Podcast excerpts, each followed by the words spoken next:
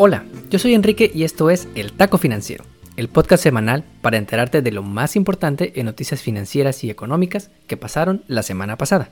Es lunes 22 de febrero y aquí en Houston y en general en Texas parece que nos llovió sobre mojado la semana pasada. Y no es que la peor tormenta invernal en décadas nos dé miedo. Si le combinas a la pandemia, la falta de luz, agua, gas y tiendas vacías, que han afectado a más de 4 millones de personas en Texas, pues ya va uno sacando los libros de oraciones, ¿no? Pero ya vamos de salida, así que a la luz de una veladora te traemos el mejor episodio de todos. Como primer taco, Luego de que Biden lo anunciara en sus primeros días como presidente, los demócratas en el Congreso por fin presentaron la iniciativa de reforma migratoria más ambiciosa en décadas. Te traigo los detalles que podrían presentar un camino a la ciudadanía para los más de 11 millones de paisanos que están en este país sin papeles. Como segundo taco, las Big Tech que nos han cambiado el mundo también han traído impactos negativos y hoy te traigo dos ejemplos en Reino Unido y Australia que muestran que no a todos los países les encanta el capitalismo de Estados Unidos. Antes de comenzar, si te encuentras en Texas y aún no tienes agua o electricidad, hay organizaciones que están listas para apoyarte.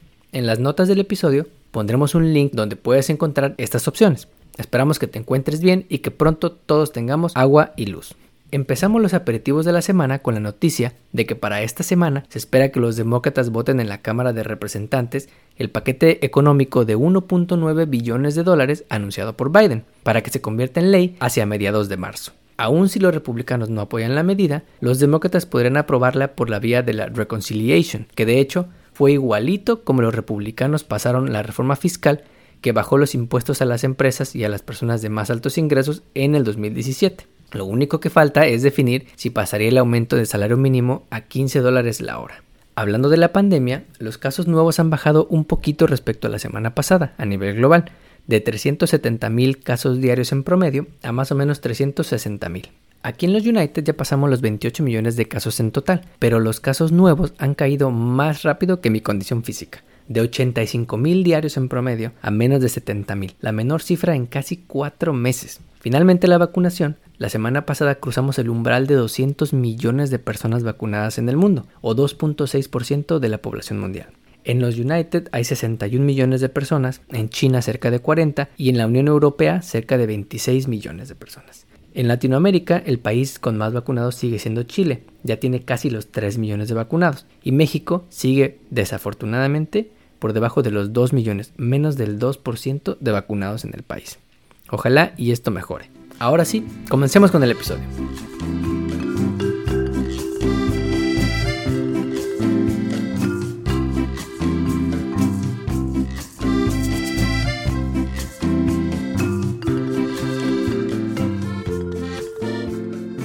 Como primer taco, la semana pasada por fin se presentó en el Congreso la reforma migratoria que anunció Biden como parte de su plan para reconstruir mejor o Build Back Better. Esta reforma, como te platicamos en este podcast hace como un mes, promete cambiar el approach de los Estados Unidos a la migración y otorgar un camino a la ciudadanía a millones de paisanos indocumentados, que de acuerdo a cifras oficiales supera los 11 millones de personas. La parte principal de la ley es la propuesta de que en 8 años los inmigrantes indocumentados puedan tener ciudadanía.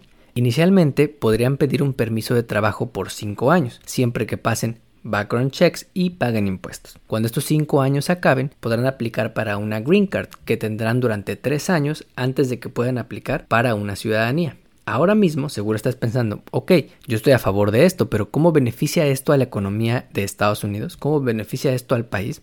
Hay muchísimos estudios que demuestran que el impacto de legalizar o nacionalizar a las personas que no tienen papeles es positivo y te voy a mostrar algunos datos al respecto. Para empezar debes saber que de acuerdo con diversos estudios la brecha salarial o el wage gap de los inmigrantes indocumentados es de hasta 35%.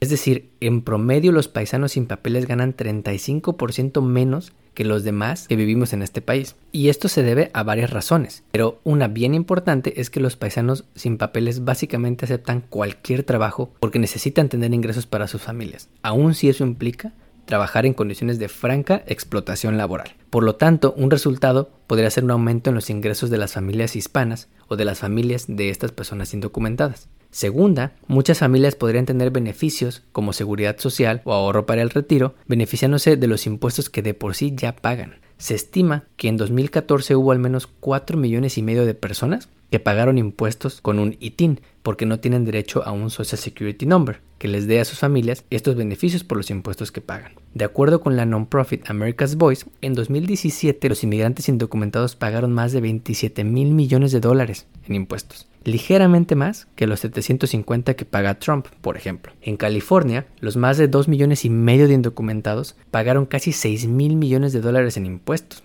Y en Texas, los más de 1.6 millones pagaron poco menos de 4 mil millones de dólares. Estos impuestos no los ven reflejados ellos en beneficios para sus familias. Desde que se anunció la ley, los republicanos liderados por Mitch McConnell dijeron que la ley es una cobija de amnistía que destruiría el cumplimiento de las leyes gringas y crearía incentivos enormes para que todos vengan de manera ilegal a este país. Ajá.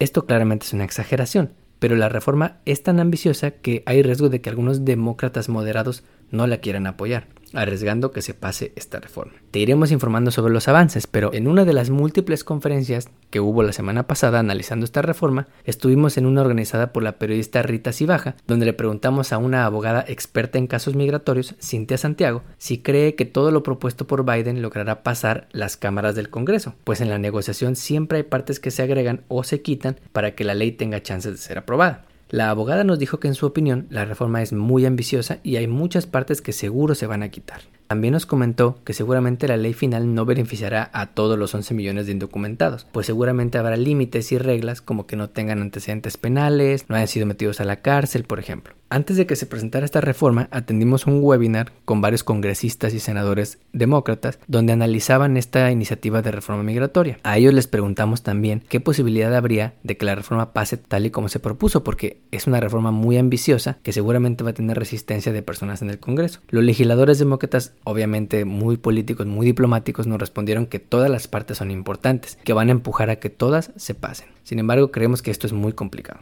Biden tendrá que tener paciencia, pues Trump hizo más de 400 cambios en reglas migratorias durante su presidencia, de acuerdo con la abogada Cintia Santiago, y esto tomará tiempo para revertir. Te voy a dejar el link de esta entrevista para que la puedas ver completa. En el taco financiero pensamos que a pesar de no pasar toda la ley, Biden hizo bien al ser ambicioso con la reforma, porque empieza de un punto alto y negocia a la baja. Siendo la segunda gran reforma presentada desde que inició su gobierno, esto demuestra que para Biden hablar y tomar acciones en materia migratoria es una prioridad. Ojalá no nos falle. Como segundo taco, las Big Tech Companies y el modelo de la gig economy ha cambiado la forma en que trabajamos, nos comunicamos y hasta pedimos un taxi, principalmente aquí en Estados Unidos. Silicon Valley, o el Valle para los mexicanos fresas, ha sido el pionero en la creación de tecnologías que cambian la forma en que vivimos, y Facebook y Uber son dos ejemplos clarísimos. Pero en el mundo no todos están de acuerdo con estos modelos de negocio, que muchas veces abandonan la protección de derechos básicos a los trabajadores y destruyen industrias enteras como la industria de medios.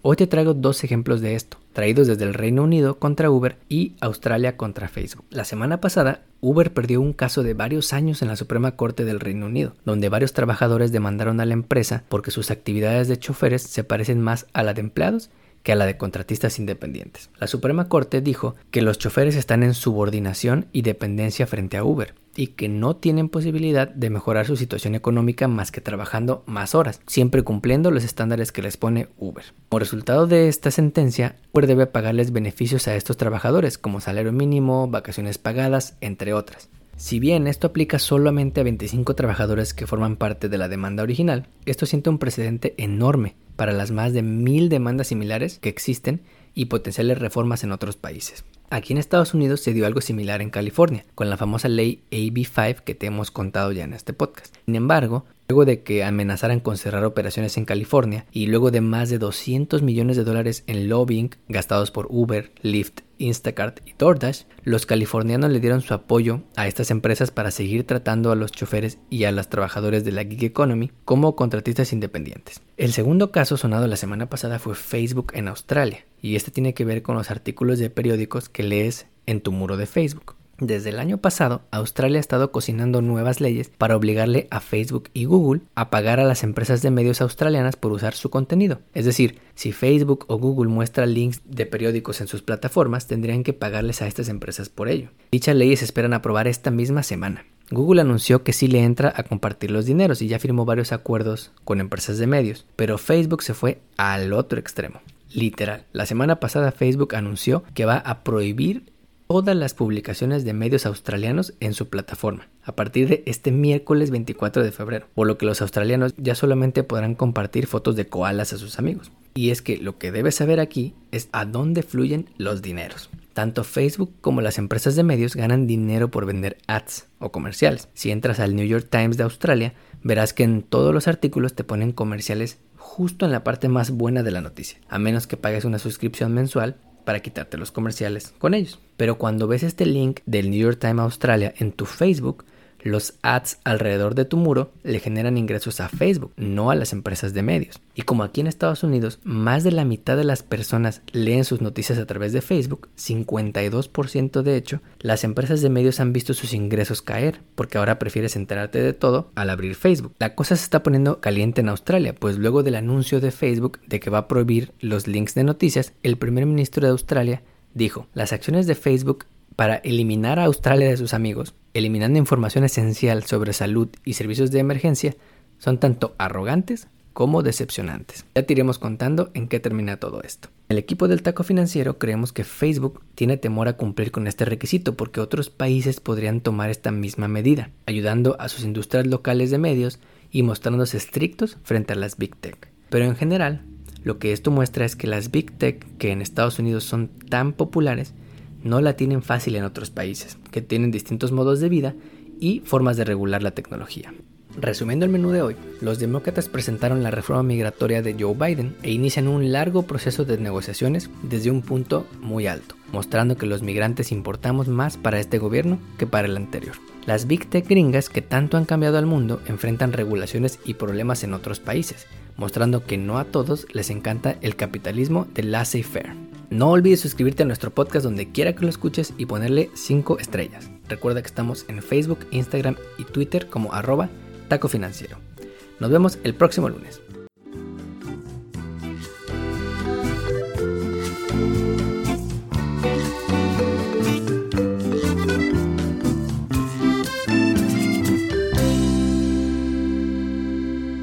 El podcast que acabas de escuchar, El Taco Financiero, refleja la opinión exclusiva del presentador o sus entrevistados, y no representa la opinión de patrocinadores o terceros. El podcast tiene el objetivo exclusivo de informar y no busca promocionar la compra de acciones de empresas en específico. Tampoco es un reporte de investigación y no representa consejo legal o financiero.